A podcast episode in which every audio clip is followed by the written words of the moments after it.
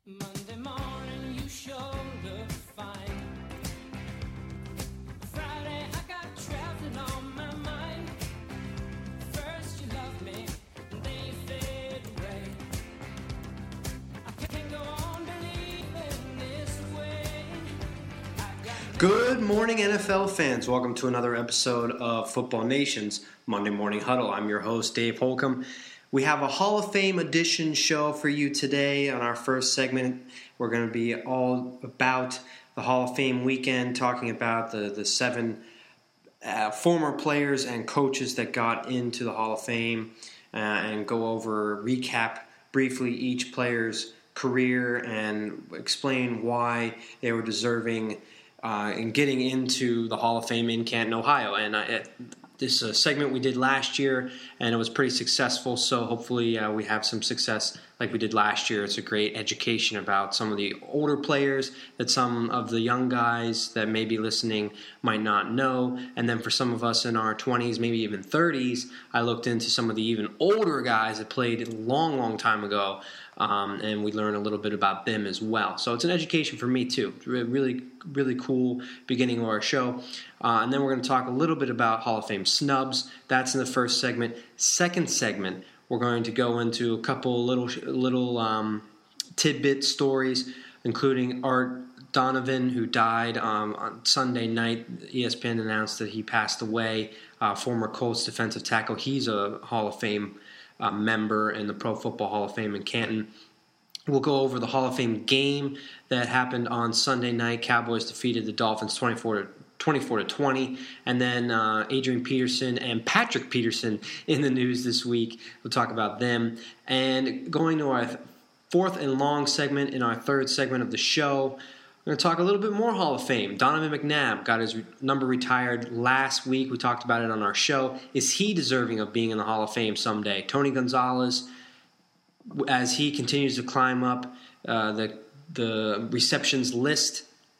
Could he catch possibly catch Jerry Rice? And then uh, we're going to throw in a question about the Pro Bowl that came out. They're changing that, and uh, Tim Tebow as well. But let's start out with the Hall of Fame induction ceremony.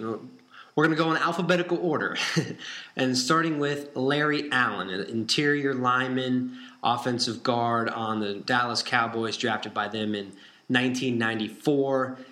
Played for Dallas till 2005 and then ended his career with the San Francisco 49ers 2006 to 2007. Larry Allen was one of the best at his position during that, that time frame. Seven All Pros, 11 Pro Bowls, made the All Decade team in two different decades. That's so impressive. I know there's there's a bunch of guys that have done that, and it's possible to do if your career spans over two decades. But come to think of it, if your career spans over two decades, it's very difficult to make either decade team because we don't.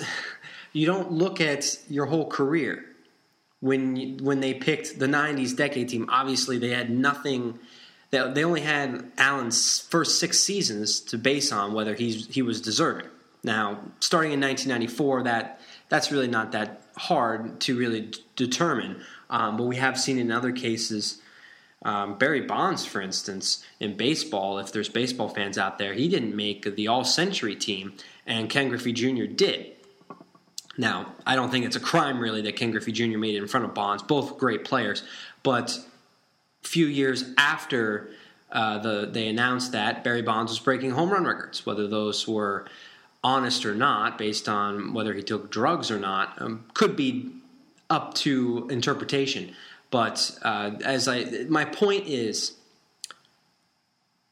determining whether a player makes an all-decade team is, can sometimes not be 100% correct. They, you know what they what they really should do is go back and pick uh, the all-decade team years later. And but I guess then it would be slightly different setup. It's it's based solely on what you do in that decade, not on your whole career. So to make two of those teams is really impressive. So and and Allen was a, one of the lead blockers on the Cowboys. One of the their probably their best offensive lineman while they were winning Super Bowls was not on the first two Super Bowl winning teams, just on the Super Bowl 30 team that won uh, in 1995, but he helped Emmitt Smith reach that all time rushing record 18,355 yards in his career. Over 17,000 of those yards were with the Dallas Cowboys. And uh, he helps Frank Gore launch his career in 2006 2007. Gore rushed for 1,000 yards in his first couple of seasons with the 49ers, so Allen a big part of that as well, all the way to the end of his career. He was a force blocking people in the NFL, so definitely deserving of the Hall of Fame. This next guy, I think I said it last year on our show, should have been in the Hall of Fame years ago. Years ago. And that's wide receiver Cris Carter. I really don't understand why Hall of Fame voters don't like the wide receiver position. And maybe we can get into that discussion a little bit later in the show. But let's start with well, let's, let's go with Carter's stats: 1987 and 89, Philadelphia Eagle, and then for the bulk of his career, played for the Minnesota Vikings, 1990 to 2001. For a long time, when I was a kid, I didn't even know that he played for the Eagles. And then, um, remembering his career now, um, I always tell people that he played for the Eagles and Vikings, but he only played for the Eagles for three seasons. I, I, I didn't know that until I looked it up for the show that he only played three seasons in Philadelphia and definitely a big bulk of his career in Minnesota. His best seasons coming with the Vikings. And he actually played a few games in 2002 after coming back from an injury with the Miami Dolphins. Uh, that's something that I didn't really remember back in over 10 years ago. Uh, I guess I, I vaguely remember that. Vaguely remember him coming back uh, to play for because he he wanted to keep playing and he wanted to catch on with the team. I get Minnesota did not want him anymore, so he did play a few games with the Dolphins, but that very un, unmemorable if you ask me. Eight straight 1,000 yard receiving seasons for Carter. This guy's stats are just unbelievable. He was the second player with 1,000 catches when he reached that. There's still only eight players with 1,000 catches, which is unbelievable. 1,101 catches in his career, 130 touchdowns.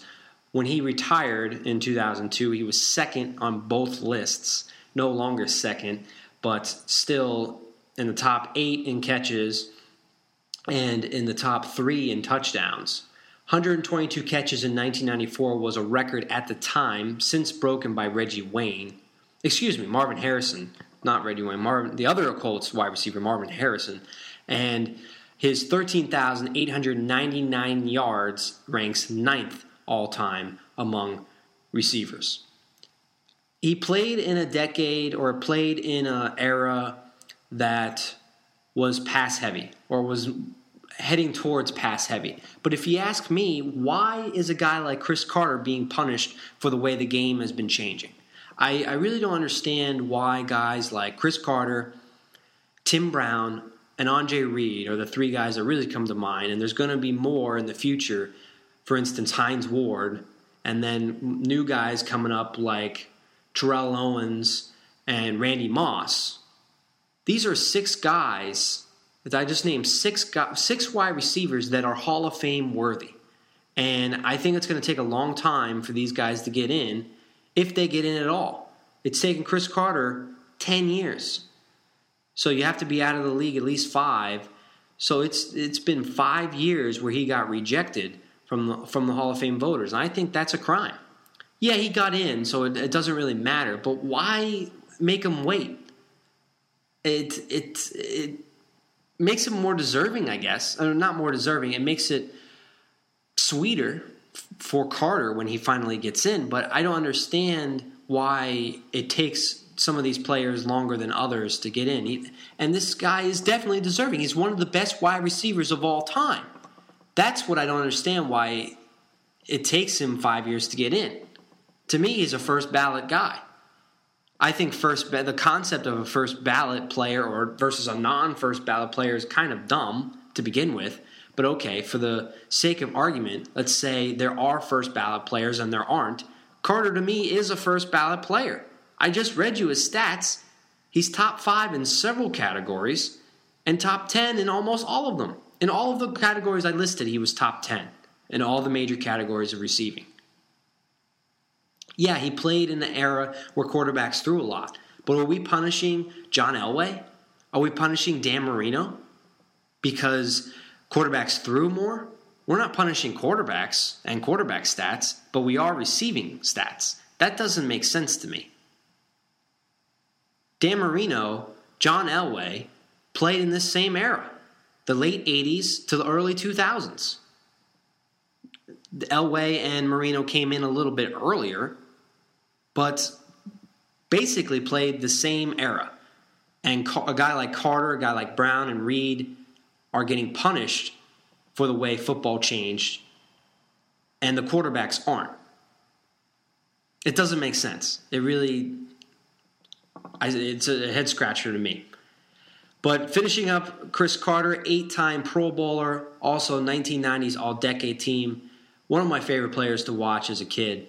Uh, him paired with Randy Moss in 1998 was just, I still think, the most lethal wide receiver combo in pro football history. And we've seen a lot of great one two combos in NFL history. I really believe Cris Carter and Randy Moss was the best. And Randy Moss was a rookie in 1998. And that was the best offense up until the 2007, 2007 Patriots. That was the highest scoring offense of all time. It's a shame that that team didn't get to play in the Super Bowl. But moving on to a guy that played much earlier than Cris Carter, Curly Culp 1968 to 1974, he was a Kansas City Chief. 75 to 1980, he played for the Houston Oilers and then finished up his career in Detroit 1980 to 1981. He was actually drafted by the Denver Broncos and was traded to the Kansas City Chiefs and he fit perfectly into that Chiefs dominating defense in the late 60s was a defensive tackle on the team and was a part of the Super Bowl winning team in Super Bowl 4 the victory over the Minnesota Vikings uh, and record. He actually recorded three tackles in that game. Was a 1975 All Pro. He helped the Houston Oilers turn it around, and they won 10 games in 1975. The first time that franchise ever did that.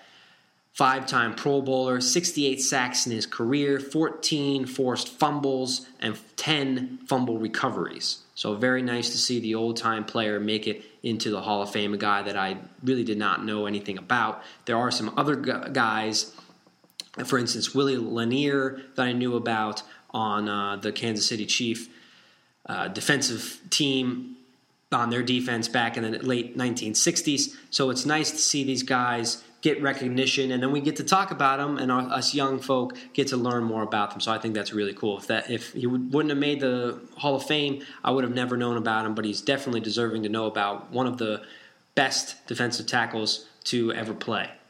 Now he's in the Hall of Fame.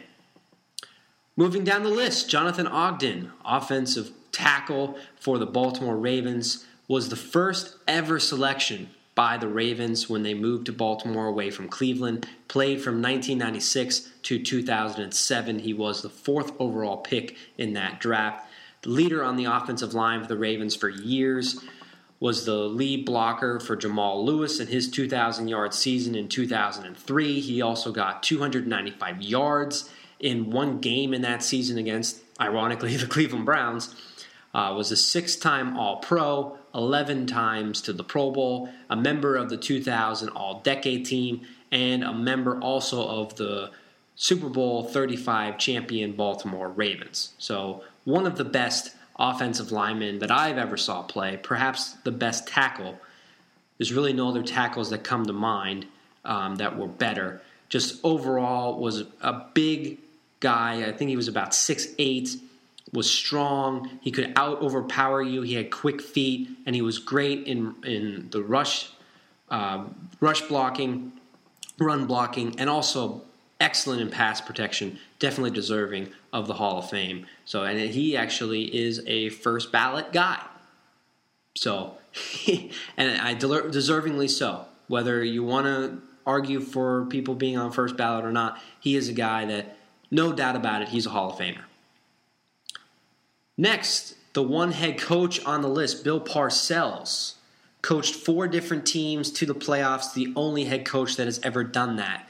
And through his career, he doesn't have a ton of wins and didn't have a great winning percentage. I don't mean to put him down in any way. 172 130 and 1 is an excellent record for the NFL. But in my mind, he's a guy that took bad teams and turned them into gold. He took a New York Giants team that many people probably forget that was awful. In 1982, the New York Giants were terrible. And immediately, well, not, well, I won't say immediately, but he eventually turned them into a playoff team in 1985. They well, they got shut out by the Bears that year in the division round, but in 1986 they advanced all the way to the Super Bowl, winning Super Bowl 21. He also coached the New York Giants to Super Bowl 25 victory over the Buffalo Bills. Arguably, the Bills were better that season. They had a great offense, and the Bills, looking back at history, made four straight Super Bowls. That was the one year that I felt like that they should have won that Super Bowl. Looking back, of course, the Scott Norwood missed field goal. Perhaps without that missed field goal, we have we don't have Bill Parcells in the in the uh, in the Hall of Fame. Who knows? I think one of the biggest things on his resume is the two-time Super Bowl champ. There's a lot of coaches out there that have won one, but to win two is really impressive. And Parcells did that with the Giants in, in a pretty short period of time. He retired from New York actually after the 1990 season, winning that Super Bowl but returned to head coaching in 1993. A little thing I didn't know about Parcells. He was a announcer, well, an analyst on TV during that, that time period in the early 90s between coaching jobs, and he actually agreed to the head coaching position at Tampa Bay. It was a handshake agreement with the owner there in, in Tampa Bay, and he went back on his word little thing that Wikipedia will tell you. So I found that very interesting. And he's, he, the, the quote on Wikipedia was, it wasn't the right fit for me at the time. That, of course, was from Parcells. But he did end up taking the New England job in 1993. And again, the Patriots were awful in 1992 in the early 90s. But Parcells took them over and made them into a playoff team within two years. And in 1996, the team went to the Super Bowl unfortunately for Parcells, losing to the Green Bay Packers uh, in Super Bowl 31. So could have became the only head coach to win two Super Bowls with two different teams. No coach has ever done that. Parcells came the closest. I didn't look this up before the show, but I believe Parcells is the only coach to have coached two, two teams to the Super Bowl. Now, if if uh, if that's incorrect, let me know. But I'm pretty sure that is the case. But after the 1996 season, Bill Parcells got into disagreements with Patriots owner Robert Kraft, and uh, Parcells ended up leaving the team for the New York Jets. A big controversy there, where the Jets had to give New England some draft picks in order for Parcells to to coach uh, New York, the other New York team. And again, the Jets were awful before Parcells took over. In 1996, they were 1 in 15. And by 1998, Parcells took them to the franchise best 12 and 4 record. It's the best turnover, best two year turnover in NFL history. And the Jets went all the way to the AFC Championship game where they were defeated by the Denver Broncos, who were in that mini Super Bowl run. They won back to back in 1997 and 1998. After the 1999 season, which was a disappointing year for the Jets, finishing 8 and 8 when they were content, supposed to be contending for the Super Bowl, but fell well short of expectations. He left coaching again, went back to broadcasting with ESPN this time, but returned when uh, Jerry Jones asked him out of retirement in 2003. And that season, he took the Cowboys to the playoffs, winning 10 games. That's when he became the only coach to coach a team to 10 wins and a playoff berth. Never won a playoff game with Dallas, but really wasn't his fault that uh, Tony Romo wasn't able to hold on to that snap in 2006 against Seattle. That was a game that Dallas had won if they just make that field goal.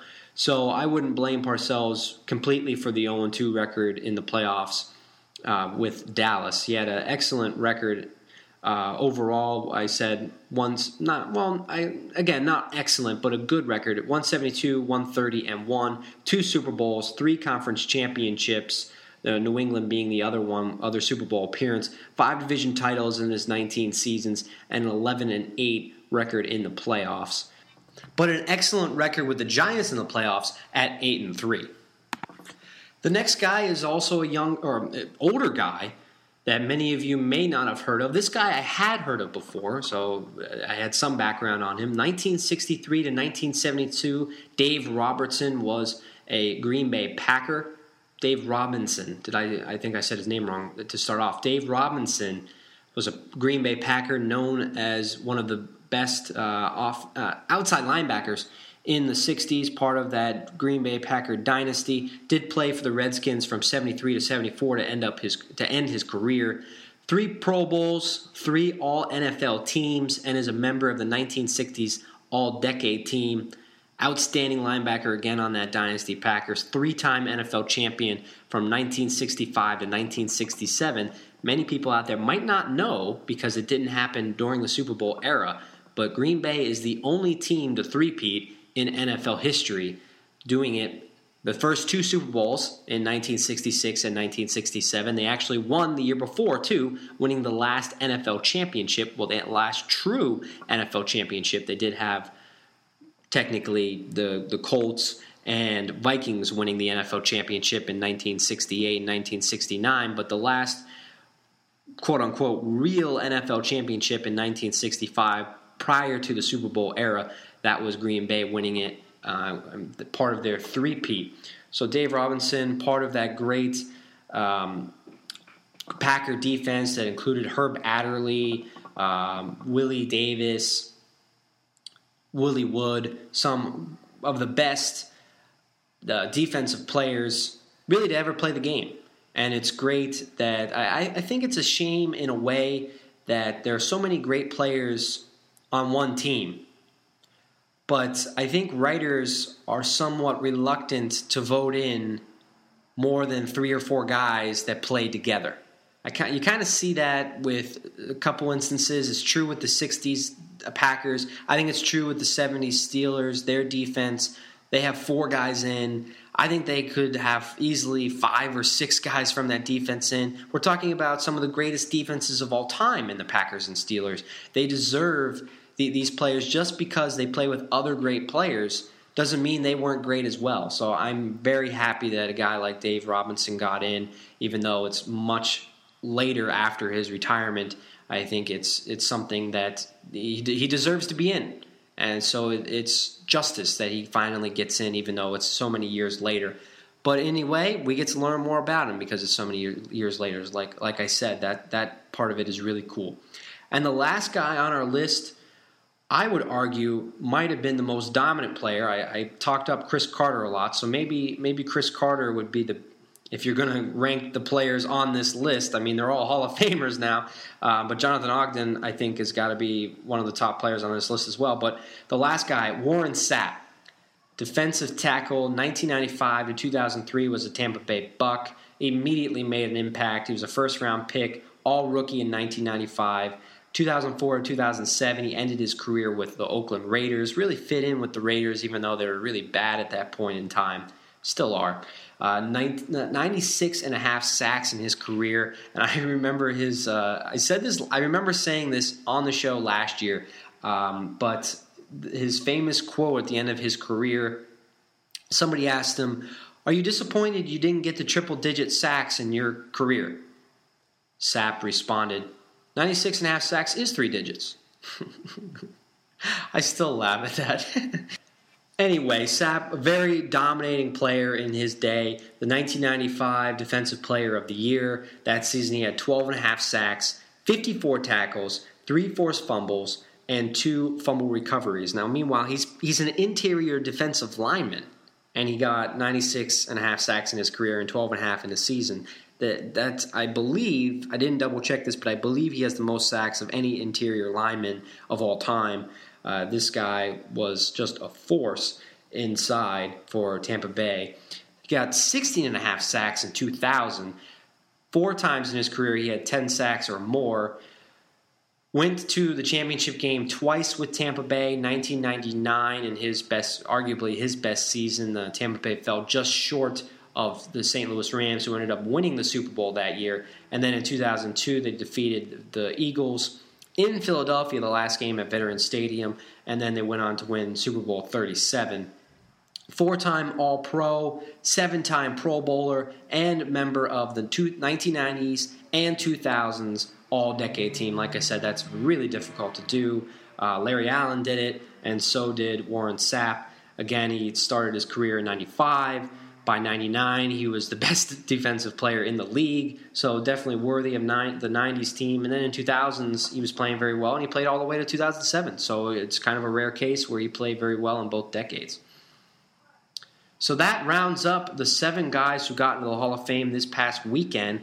Let's get into a little bit of who didn't get into the Hall of Fame that I believe is worthy. Now, there's uh, there have been a lot of articles on our website, footballnation.com, of people writing about Hall of Fame snubs. Uh, Mick Warsaw wrote one a few weeks ago that I thought was really good, so you should check that out. I'll, I'll reference it on in in my podcast in the podcast write up.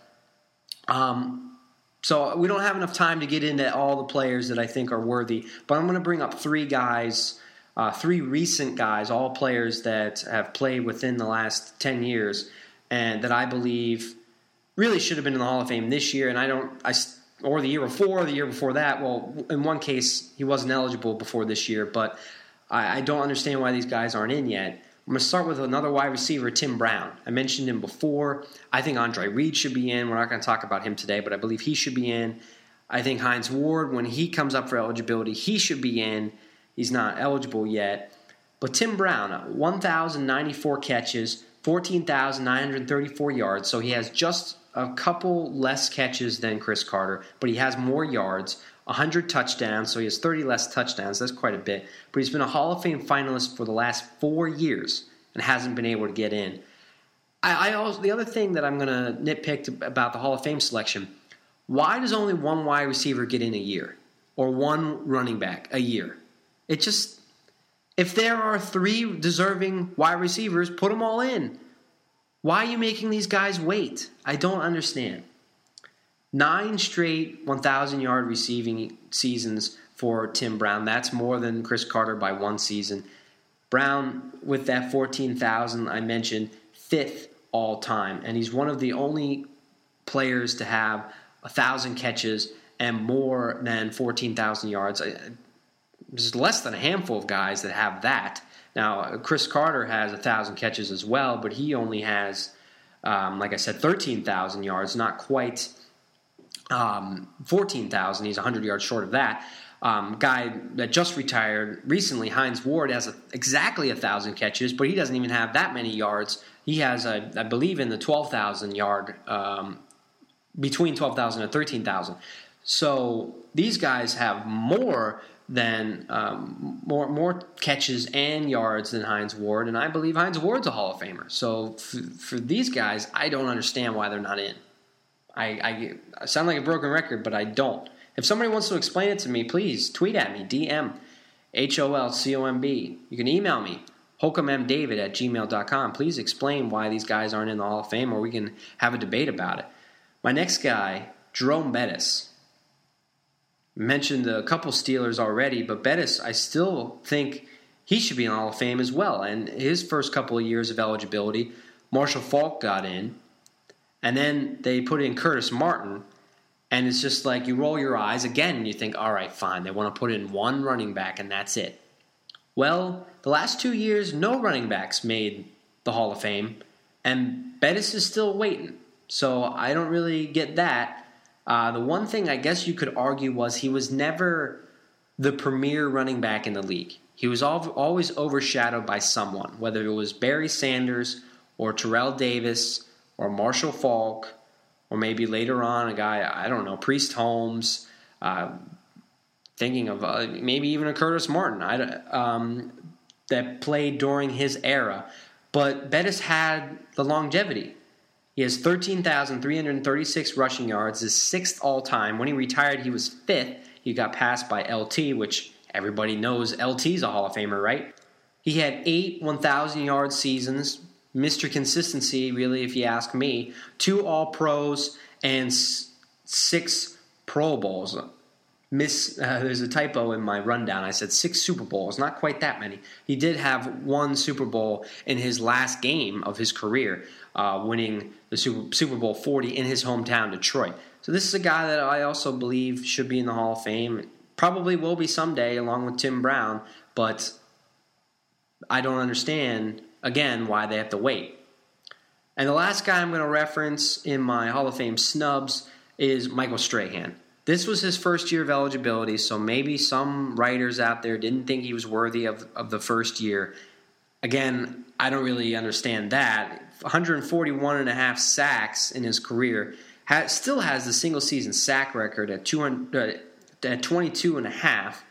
That's the uh, most in a single season, like I said. And uh, Jared Allen came within a half sack of that. So it's been closely contested in recent years, but uh, no one has passed it yet. Still a record. In, in 2003, he got 18 and a half sacks. Defensive Player of the Year in 2001, the year that he broke the sack record and got it. Seven time Pro Bowler, four time All Pro, six seasons of 10 sacks or less, and like Bettis, went out on top, winning the Super Bowl in his last game in 2007 against the undefeated New England Patriots on what was one of the best defensive lines I've ever seen in the last 15 years of football. So, and he was the the savvy veteran anchor of that line. It's a guy that again he'll eventually get in, but don't really understand why he has to wait. Honestly, I think Strahan will wait shorter than Brown or Bettis. I mean, my, my guess would be these guys get in next year, but I said the same thing last year. So I think Strahan will definitely get in next year. Tim Brown, we'll see. Bettis, I keep saying he's next year. So your guess is as good as mine at this point. But these guys, in my mind, are definitely Hall of Famers, along with a lot of other guys that I didn't mention. But just because of time constraints, I thought it was worthy of mentioning these three guys who I definitely think are worthy of the Hall of Fame, along with the other seven who got inducted this past weekend. Again, congratulations to all of them. Some of the best players of all time at their positions, and they should be celebrated. All right, we're going to take a break. That was a long first segment, but stay tuned. We have more Hall of Fame stuff coming up later in the show.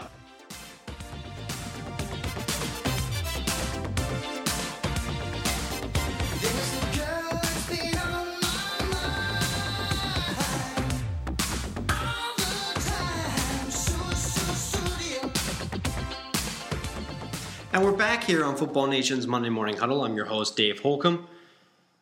Our second segment is going to be a little shorter today because we ran so long in our first segment. But we're going to touch upon four brief topics. First of all, we want to send out our condolences to the Donovan family. Art Donovan, a Hall of Fame defensive tackle from the Baltimore Colts, died on Sunday. He was a member of the 1958 and 1959 Colt championship teams played in what is considered by historians to be the greatest football game of all time. The greatest game ever played is the coined phrase. Uh, and they, when they defeated the New York Giants in overtime in 1958. As I was researching Donovan before our show today, um, players that he played against and teammates of his kept saying that he was one of the greatest defensive tackles to ever play uh, really knew how to play the position. He's a person, a player that I'd never heard of before, but that, there's lots of players I've never heard of before, and I'm. This is why it's so important as part of the media when a player, a Hall of Fame player, or a great player that had an impact on the game passes away, that we should honor his memory and talk about him because he is a guy that should should be missed and should be remembered, even though me and probably plenty of other people that are on our site didn't know who he was. Well, you should because he was an excellent player uh, playing defensive tackle for the Colts on those championship teams. Was inducted into the Pro Football Hall of Fame in 1968, so he was not a member of that Super Bowl team that lost to the New York Jets. He was already in the Hall of Fame by then. All right, on also on Sunday night, the Hall of Fame game between the Dallas Cowboys and the Dolph- uh, Miami Dolphins took place. Football has officially started. Now, we're not really in this show talking anything about on the field stuff. We'll get to maybe some in the next segment, but A game has taken place, even though it was a regular, not a regular season game, a game that did not count. The big play of the game, DeVonte Holloman, the rookie linebacker from the Cowboys, 75 yard interception return for a touchdown uh, on Sunday night against the Dolphins. That to me is why the preseason is exciting. Okay, I shouldn't go as far as to say the preseason is exciting. Yes, I use the words excited and preseason in the same sentence, but I don't watch a ton of preseason games, and normally it's just the team that I root for, but occasionally when I do watch games of other teams or even the games that my team's playing, you're watching preseason for a couple of reasons. You want to see obviously what the first what the first team does in a series, in a quarter, however long they play. You want to see them play well. Maybe not win you don't want you don't care if they win the game, but you want them to play well, look good, and you want to but after that you want to see the rookies. You want to see what rookies are going to make the team, which guys look good, what guys can you maybe pick up that might be a sleeper in your fantasy league. Well, this guy's probably not going to be picked in many fantasy leagues as a linebacker, but certainly a guy that I think most people are going to know who he is now, especially in Dallas. Holloman, the long interception return, and he could definitely help him get on the roster. So, uh, gotta hand it to that guy. Big play in a regular in a pre keep saying regular season in a in a preseason game, even though it is just preseason, still really big play. All right, the last two stories of this segment have to do with guys with the last name of Peterson. Let's start with Adrian. He said this week, and I wrote an article about it, that he aims to break the rushing record. Not only break Emmitt Smith's record of 18,355 yards, but break it by week 16 of 2017. So he circled the date. That's 79 games away. You can get all the stats in my article, but to put this in perspective, that works out to 120.3 yards per game. That's what Peterson has to average over a five year span. Okay, you're still not getting it, maybe. That means for the next five seasons, Peterson has to average per year 1,900 yards. Okay, a 1,500 yard season is a career year for most running backs. Anything above 1,000 is a good season. Peterson is aiming to get 1,900 yards, which I don't doubt he could get again this year, but for the next five seasons in a row it's the, one of the most improbable goals that I've ever heard. But I don't want to deter Peterson from trying to do it. If anybody can do it, if anybody can do something that sounds so insane, it can be Peterson because he returned from a, uh, an ACL tear in less than a year, which no one thought he'd be able to do. An incredible feat. I don't doubt that it's possible. I don't doubt that he could end up breaking the record.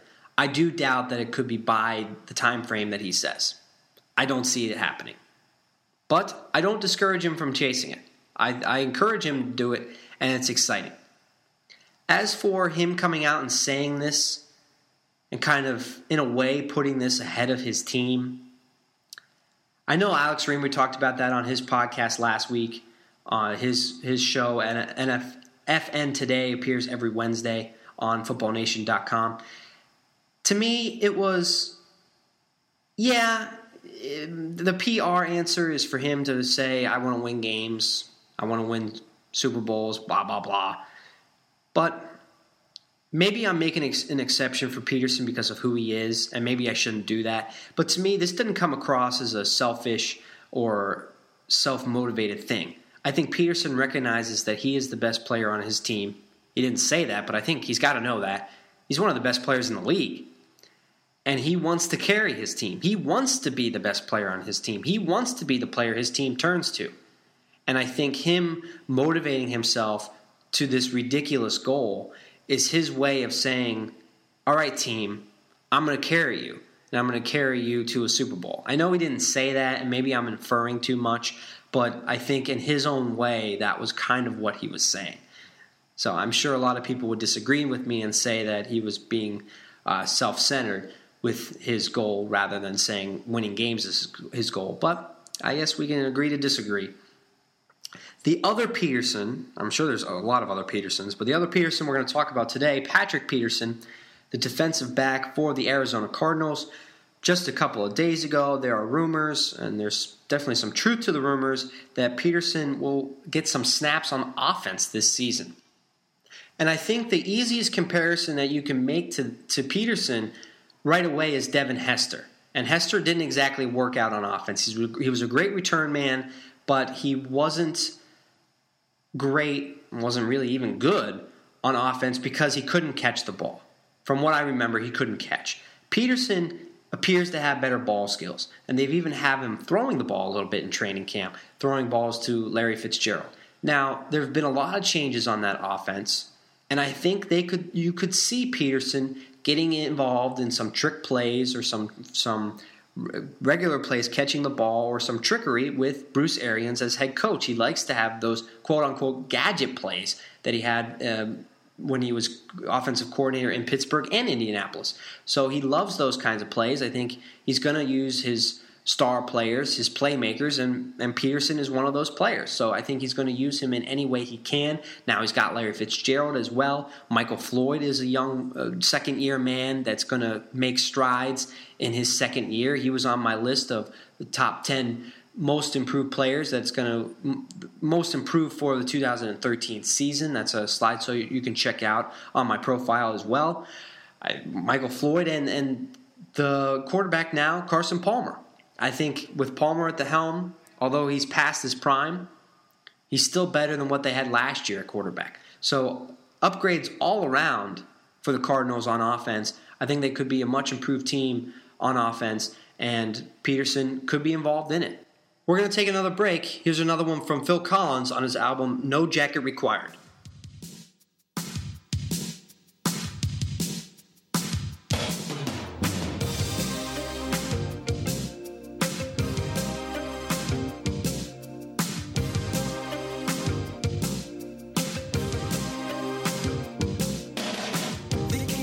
Welcome back to Football Nation's Monday Morning Huddle. I'm your host, Dave Holcomb. We're going to have a quick fourth and long segment for you today. We don't want to keep you too long. We've already kept you over 40 minutes so far with our first two segments, so we want to get you out of here quick. First statement Donovan McNabb got his number retired last Monday with the Philadelphia Eagles. No one will ever wear the number five again in green in Philadelphia. So, my statement in five years, since McNabb just retired last week, in five years, McNabb will be a serious Hall of Fame candidate in Canton. I'm going to say punt. It kind of crossed my mind that perhaps he could be an interesting candidate on the ballot. And uh, this last week, when uh, I wrote an article about McNabb and his number being retired, uh, one of our guests from a few weeks ago, Chad Johnson, sent me a tweet on Twitter and said, "McNabb Hall of Fame?" Question mark. So this is actually a, um, the statement was from him. Uh, and thanks very much, Chad, for sending us a suggestion for on our show. Anybody can send us uh, a statement that they'd like me to go over on the show, just tweet at me, DM H O L C O M B, and we can get you your name dropped on the show and a question or um, a statement in involved in one of the segments. So anyway, to to McNabb, he's got 30, 37,276 passing yards and 234 passing touchdowns. McNabb was a really great player. He was. Uh, one of the best quarterbacks, I'd say, of his generation, the time that he played. But when Hall of Fame voters come around to voting for him, they're going to remember that he played in a very pass happy era. And he played with other guys like Tom Brady and Peyton Manning. McNabb actually came in the league just a year after Manning. Manning coming in, if my memory serves me correct, in 1998. McNabb top pick in 1999. So his era almost completely overlaps Manning's. Just it was just shorter. So to me, he's going to be compared to those guys. But in my mind, he actually I don't think I'm going to compare him to Manning or Brady. I want to compare him to Super Bowl to uh, to quarterbacks that didn't win the Super Bowl. Because that I think is one thing, unfortunately, for McNabb that many people are going to remember. The four straight championship games, five total in his career, only going to one Super Bowl and losing to Tom Brady. So I personally think he's going to, if he won a Super Bowl or maybe two Super Bowls, I think he'd be a Hall of Fame quarterback with the same stats. That's just the way the world is. If you're a champion, people look at you differently. That's the way it is in sports. It's not fair, but that's just the way it is. I think if McNabb was a, was a champion, was a Super Bowl champion, I think he'd be a Hall of Famer. But he's not. So other quarterbacks that are in the Hall of Fame that did not win a Super Bowl, Dan Marino, Jim Kelly, Dan Fouts, Fran Tarkington, and Warren Moon. Do we really think Donovan McNabb is in the same bracket, the same class as those names that I just mentioned? No, I, I don't believe so. So I, I would punt away McNabb ever making it to the Hall of Fame. I think he's he's a great candidate for Eagles Hall of Fame. Eagles retiring his number. I think he'll make it to the Hall of Fame ballot. not sure if he'll be a finalist, but I don't think McNabb will ever be enshrined at Canton. Moving on to another thing that Chad Johnson uh, suggested we have on our show, to a guy that will definitely be enshrined at Canton, Tony Gonzalez, currently has 1,242 catches. Now, Chad and I over the week got into a little argument about whether Gonzalez has a realistic chance of passing Jerry Rice for the all time receptions total, Rice at 1,549. So, Gonzalez 307 short, 308 short of passing Rice. And Gonzalez already came out and said that this 2013 was going to be his last year. Now, he did say the same thing last year. I know that was part of Chad's argument. But if you were going to say, if you were going to ask me whether he was going to pass this record or not, I would say no. I'm punting this away. I, I really don't think Gonzalez is going to get 300 more catches in his career. Now, Gonzalez has been an excellent player, don't get me wrong. In addition to 1,242 catches, he has 14,268 receiving yards, 103 touchdowns, and oh, by, by the way, this guy's a tight end. he is in the top five in those categories as a tight end, which is just unbelievable. Number one, far and away among tight ends. So this guy is clearly going to be in the Hall of Fame, has made every single Pro Bowl since 1999, missing just one in 2009, his first year in Atlanta. Don't know why he missed that one. He had a good season too. But if you look at his catching numbers from the last couple of years, 2012 kind of the the odd the odd season out, you could say, 93 catches, 930 yards. He again made the All Pro last year if he continues at that pace, yeah, sure, he can reach it in four years. But at 36 years old, I don't think he can keep up an, a, uh, a rate of catching 93 balls per season. The year before, he had 80. The year before, he had 70. Now, 70 is one of his lower numbers all time for catches in a season. But how many more years at 36 is he going to have 85, 90 year catches per year. I don't think that's real feasible. Even if he plays four more years, which I don't think he will. So I think it's, in my mind, the record, if you're a Jerry Rice fan, is safe. I don't think he's going to end up passing Jerry Rice's total for catches. It's an interesting topic, just kind of like McNabb. I think it's interesting to discuss, but I, I really don't think it's possible. And the last statement of today's show Yes, we're going to bring in Tim Tebow. It's been a much quieter offseason for the guy being in New England, and that's going to be my statement. Um, does he realistically have a chance of making New England's final roster? I'm going to grunt. I think they really like Tim Tebow. Bill Belichick brought him in for a reason. And I think there's no pressure on the guy. There's no doubt in anyone's mind that Tom Brady is the starting quarterback, obviously.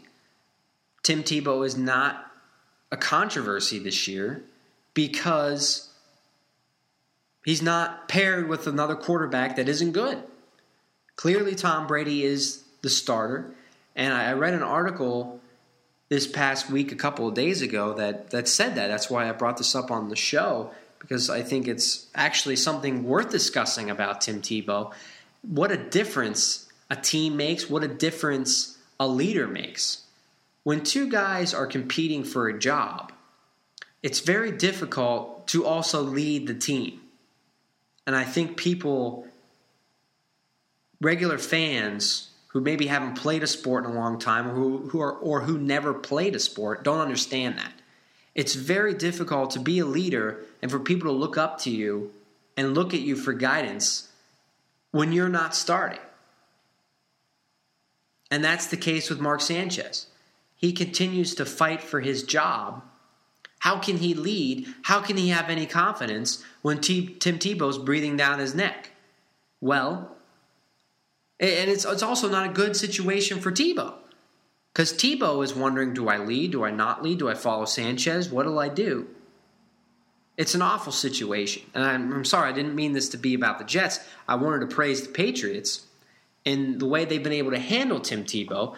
Brady, clearly the starter, clearly the leader. Tim Tebow actually looks up to him.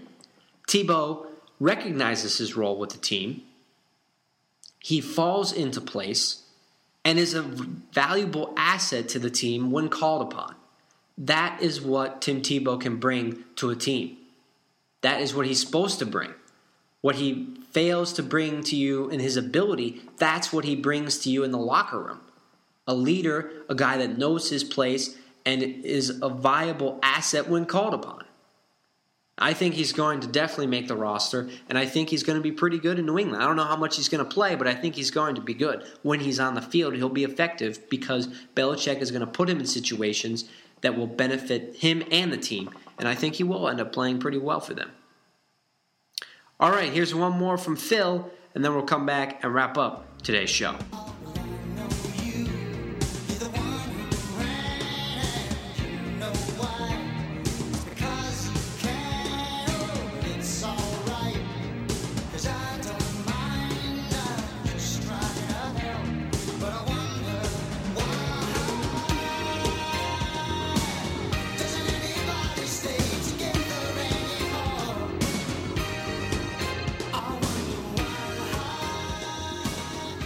Welcome back to Football Nation's Monday Morning Huddle. I'm your host, Dave Holcomb. We have one last reference that I'm going to suggest you check out a slideshow that I did uh, actually two weeks ago. I forgot to reference it last week, but I went back to Europe this past spring, uh, early summer, in May to June, and I did another Terrible Towel project. So, for anybody who saw my Terrible Towel project from last year, my trip last year in Europe, I had over 30, I believe it was over, ended up being over 30 pictures of the terrible towel and me in famous European places. This one a little bit smaller, ended up being 17 pictures, but uh, had a couple more in London and then went to a few other cities while I was in Europe uh, Amsterdam, Stockholm, and Oslo, the, the big spots, few other uh, tiny places in Norway where I ended up getting the terrible towel and me in a picture. So check out the slideshow on uh, the website footballnation.com. Now don't forget to check out all the other stuff that I produced and many other stuff that other people have produced. Great stuff happening on Football Nation, and it's only going to heat up as we get closer and closer to the season. That's all we have for this week's show. Until next week, I'm going to go try and find some peace in my mind.